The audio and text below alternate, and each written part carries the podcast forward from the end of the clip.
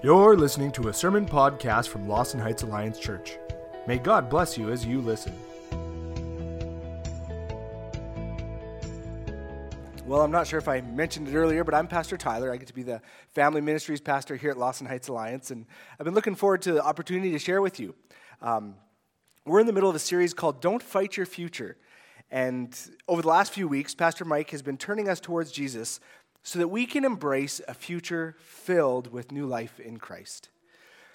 Last week, Pastor Mike reminded us that we can begin each day by focusing on Jesus and being just like him. So, backing up a little bit, this past January, I had the opportunity to take a couple of classes in my grad studies uh, at Millar College of the Bible at their Sunnybrae campus, and I'm very thankful for that. And um, one of the assignments I was given was to come up with um, a question about Jesus or a question about the Bible. And as I began talking with a friend and thinking through the assignment, I felt it was a great opportunity for me, myself, to just in the middle of winter when it's cold and dark, to just rediscover who is Jesus? Who is this guy? In Luke chapter 8, Jesus and the disciples were traveling in a boat to the other side of the lake, and a big storm comes up. It looks like, well, Jesus is napping. So turn with me in Luke chapter 8. We're just going to look at this briefly. But in Luke chapter 8, verse 24 and 25, Luke chapter 8, verse 24 and 25. Um, some of my, one of my favorite kind of unique passages of the Bible. In Luke chapter 8, verse 24 and verse 25. The disciples went and woke Jesus. They went and woke him, saying, Master, Master, we're going to drown. He got up and rebuked the wind and the raging waters, and the storm subsided and all was calm. Where's your faith? He asked the disciples. In fear and amazement, they asked one another, Who is this? He commands even the wind and the water, and they obey him. I love this passage because we get a demonstration of who Jesus is. We get a demonstration of God's power. But then he asks, Where's your faith? And the, there's, there's not really an answer to that. It's a rhetorical question of sorts. But then I, I actually really appreciate the disciples. They're looking at this guy and they're getting to know him a little bit more and more. And they look at one another and they say, Who is this guy? Oh, I thought only God was able to do that and he's doing that. Does that mean that he's God? But they have that honest question of who is Jesus? And that's what we want to look at this morning. There are times through our lives when I think it's helpful to look at the scriptures and rediscover who is Jesus as we look ahead to a future filled with Christ, this week we're going to take a, an overview of a look at what Jesus did, the work that he did that set him apart. His life work clearly displays that there is something so amazing, so divine, so incredible about Jesus. I believe when we do take an authentic look at the work of Jesus from the scriptures, when we get an overview of what he did, we'll see that the work of Christ testifies that he is the Son of God who takes away the sin of the whole world. Everything Jesus did in his life and in ministry was done with purpose, intentionality. The inauguration of God's kingdom, the, the launching forward of God's kingdom here on earth. In Luke 4, verse 43, Jesus said, I must proclaim the good news of the kingdom of God the other towns also, because that is why I was sent, to proclaim the good news of the kingdom of God. And so the first thing we notice here this morning is that Jesus' purpose was to proclaim the kingdom of God. When I feel like there's no purpose, we have the good news. We have this wonderful news to share with others. Throughout his journeys, Jesus taught and answered a variety of questions in a variety of ways. And in the midst of that, he displayed his perfect and complete understanding of ethics, of morality, and of God's will. Everywhere he went, Jesus taught with authority. And that's the second thing I want to highlight here this morning about Jesus is that he did everything with purpose, and his purpose was the kingdom of God. And the second thing is that he taught with authority. Jesus consistently taught with authority and wisdom and understanding. Thankfully, we have the Bible so that we can continue to learn from his teaching. And how wonderful it is to spend time reading in the morning or evening on Sundays or every day, wherever we are. In Matthew 7, or pardon me, Matthew 5 to 7, Jesus taught to people while sitting on a mountain. We call it the Sermon on the Mount. And at the end of his incredible teaching, he, we read in Matthew 7 28 and 29, when Jesus had finished saying these things, The crowds were amazed at his teaching because he taught as one who had authority and not as the teachers of the law. He was from God, he was with God, he was God, and he taught with an incredible kind of authority that they hadn't experienced before. They had these teachers who had been teaching them from the Old Testament, the, the, the only testament they had at the time, right? But here was one who taught with an incredible authority they'd never encountered before. He knew it inside and out, it was right there in his heart. And so this morning, I want to highlight um, three specific areas uh, of Jesus' incredible authoritative teaching. Because when we don't know how to handle life situations, when I'm trying to figure out how to bring love into mercy into my own life and, and into my life network, I look to Jesus and his teaching. And so there's three, three things that we're going to look at here quickly. First is the upside down kingdom, then to love your enemies, and then uh, servant leadership. So Jesus' teaching was drastically different and even superior from the Pharisees and Sadducees, and has been referred to sometimes by some people as an upside down kingdom. They were expecting one thing, and Jesus flipped things upside down. His teaching was so revolutionary. One author said, according to Jesus, we don't need a facelift. What we need is to be worn down and completely rebuilt. Born again, he called it. He wanted us right side up. And it's here, in the midst of his upside down teaching, all throughout the New Testament, that people get an authentic reflection of God's heart, God's love, and God's grace as it came through Jesus. Jesus came to tell us things that probably should have been obvious, but weren't obvious. And he offered a worldview that was quite contrary to the worldview of, of, of their culture and of our culture. He called us to repent, to com- turn completely around, and to be born again. The parable of the Good Samaritan, Luke uh, chapter 10, is one of many examples of his revolutionary teaching. Jesus used a Samaritan to illustrate God's incredible mercy. The Jewish ears would have been shocked to hear Jesus say that a Samaritan, an enemy, stops to help the victim. To select a Samaritan for the good guy was absolutely unthinkable. But Jesus was literally turning their social world upside down, or I like to think of it as right side up. And so the second thing uh, that we're going to look at as far as Jesus' teaching is he did flip things upside down. He did turn things right side up, but he also, one of the things that he did was talking about loving your enemies. As Jesus ministered and taught about the kingdom of God, his understanding of love and his love for others was genuinely gracious and compassionate. This is an upside down kind of love that goes beyond personal passion or sweet friendship or do goodism or even social justice. It was an agape love that supersedes all self interest. It is more than unselfish feelings, it is a love which acts. It concretely loves even enemies. In Matthew 5 44, Jesus said, But I say to you, love your enemies and pray for those who persecute you. Once again, Jesus showing his listeners that his teaching is exceptional and that the kingdom of love is not stymied by religious or social conventions. The love Jesus lived out is greater than we could possibly imagine. He loved us so much, he loved humanity so much, that while we were his enemies, he died for us. When I see many of the difficult things that are going on around our world, the challenges we face in, in, in our country and our homes, uh, whether it's you know, kids and bullying in schools or um, different uh, challenges in the workplace, life is tough. But I'm reminded that we need to overcome it with kindness, that we can love our enemies. It is tough.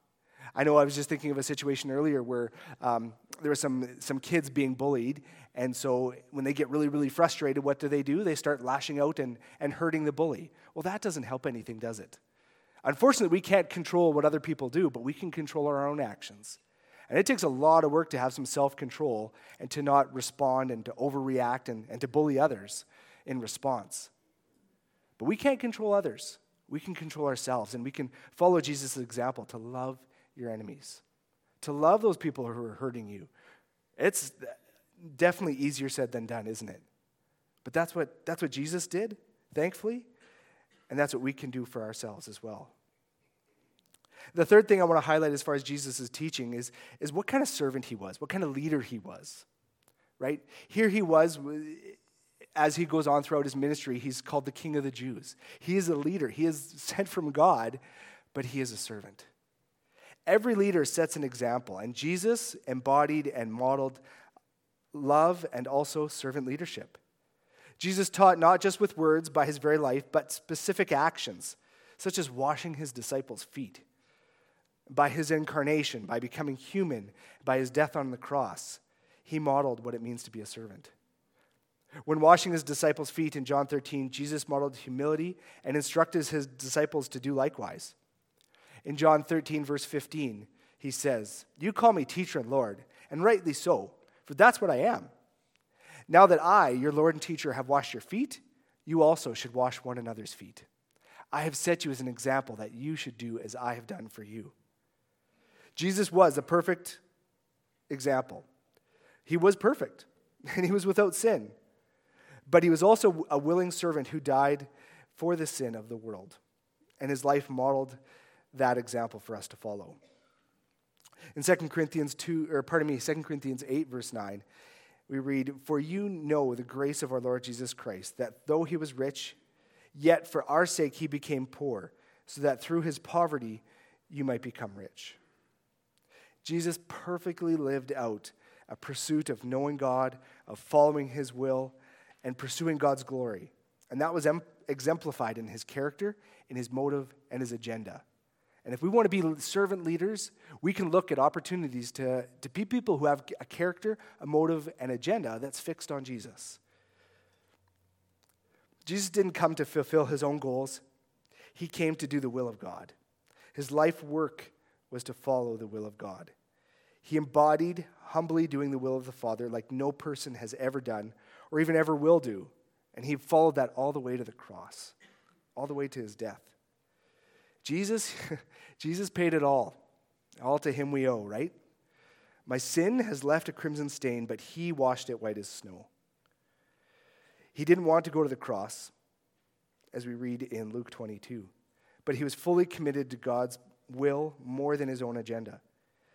He basically asked the Father to spare him from the cross, but he goes anyway. In Luke 22 42, Jesus says, Father, if you are willing, take this cup from me, yet not my will, but yours be done. Jesus was more than amazing, he was incredible. We can look to his model and his example and his life, and he helps us uh, as we journey through life, but we can also uh, look to his example. In Philippians 2, one of my favorite passages when we're learning about Jesus. In Philippians 2, verse 5, in your relationships with one another, have the same mindset as Christ Jesus, who, being in the very nature God, did not consider equality with God something to be used to his own advantage. Rather, he made himself nothing by taking the very nature of a servant, being made in human likeness. And being found in the appearance as a man, he humbled himself by becoming obedient to death, even death on a cross. So we have here in the scriptures that reminder that Jesus followed the Lord, he followed God all the way to the cross.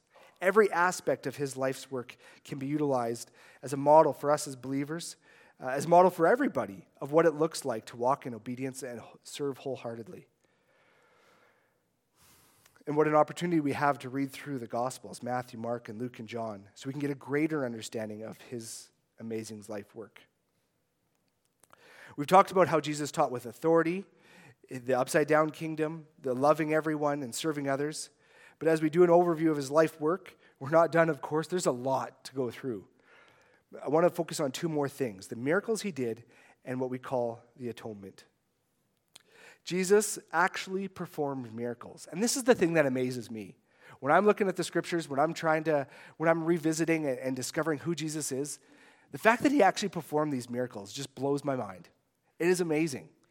In fact, as I was going through kind of highlighting for myself which, which miracles to, to kind of mention this morning that he did, I, the list kind of goes on and on. And that's why, if you notice on the back of your sermon notes, there's a list of the miracles Jesus did that I had found.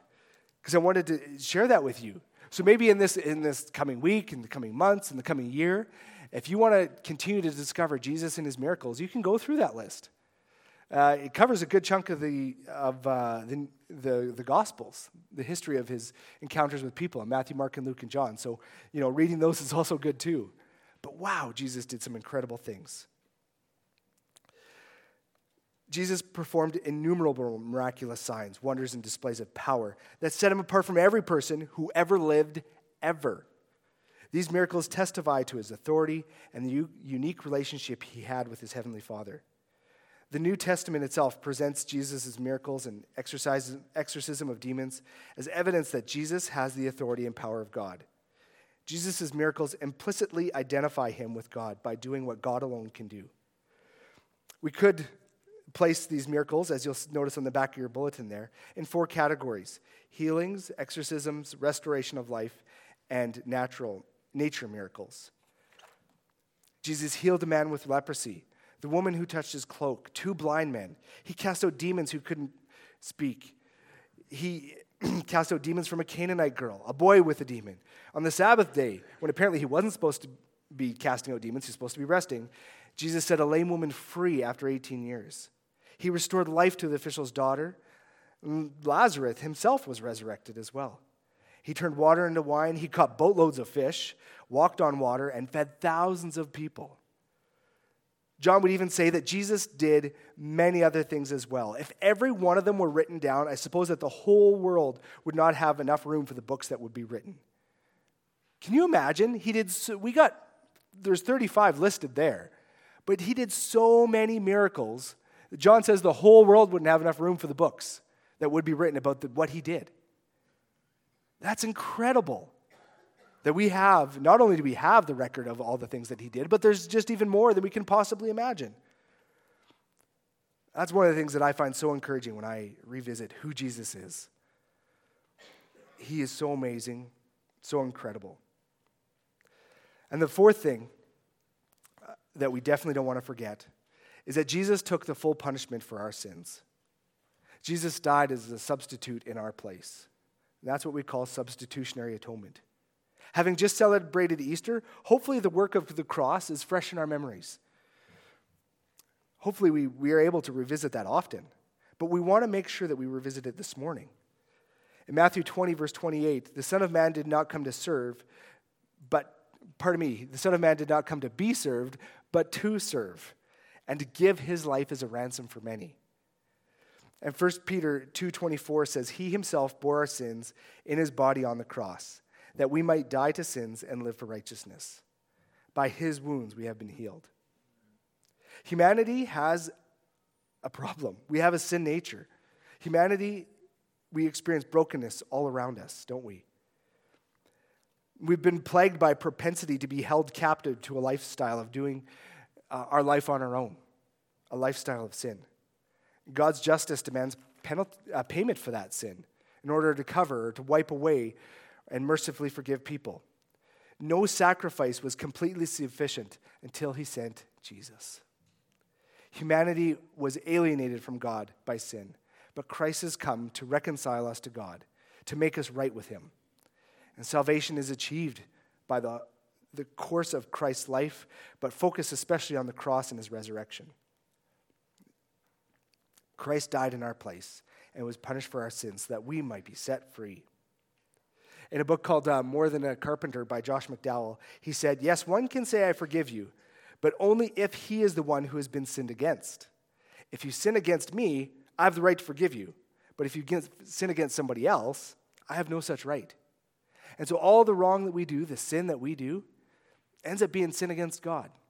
But Jesus, who is in the very nature of God, actually is able to forgive us. Having both a human and divine nature, Christ's work brings us back to God by paying the penalty for our sin, and that further establishes his authority and his power.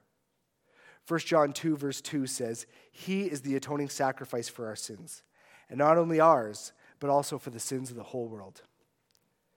Jesus' purpose was to do the will of the Father, and he inaugurated the kingdom of God. His atoning sacrifice was the way. This is the way. There was no other way. He alone is the divine Lord of heaven and earth. He took the full punishment that we deserve for our sins and as a substitute in our place. So I know for myself, when I feel unloved and alone, Jesus welcomes me in and has adopted me into his family. He has endured the pain of this world all the way to the cross. And he's not dead, though, right? He is not dead, he is alive. My sin is nailed to the cross. My soul is healed by his scars. The weight of guilt we bear no more when we, when we turn away from our sin and we place our faith in Jesus. As we look to the work of Christ, we see that his teaching was filled with superior ethical instruction and divine authority.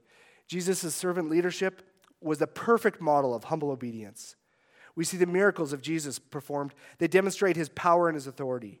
And his atoning sacrifice paid the penalty for humanity's sin. The work Jesus did testifies that he is the Son of God who takes away the sin of the whole world. We can trust him for forgiveness of sin and eternal life. Friends, our, our, our future is in good hands because of the work of Christ, because of what he did. When Jesus taught his disciples to pray, uh, he, one of the things that he had said is, Let your kingdom come, let your will be done. And he truly meant it and lived it. That was his life's work. And in response to his incredible and perfect life's work, I personally find myself amazed and in awe of who Jesus is and what he's done for the glory of God. And so I encourage you to stand as our worship team comes, and we're going to stand and sing. Sing praise to Jesus. Because who he is, what he's done, is incredible, and it changes everything. Through him, we can be forgiven, transformed, and made new. Let's pray as our team comes and as we stand. Father, we thank you for this day, and we thank you for the reminder we have of, of who Jesus is. He is our Savior. And when we place our faith in Him, we know we're forgiven. And so, God, as we're here in person and online, wherever we may be, I pray that you would continue to stir in our hearts a hunger and a thirst for righteousness, a hunger and a thirst for Christ. As we draw close to you, may you continue to show us how amazing and how awesome Jesus is. And it's in his name we pray. Amen.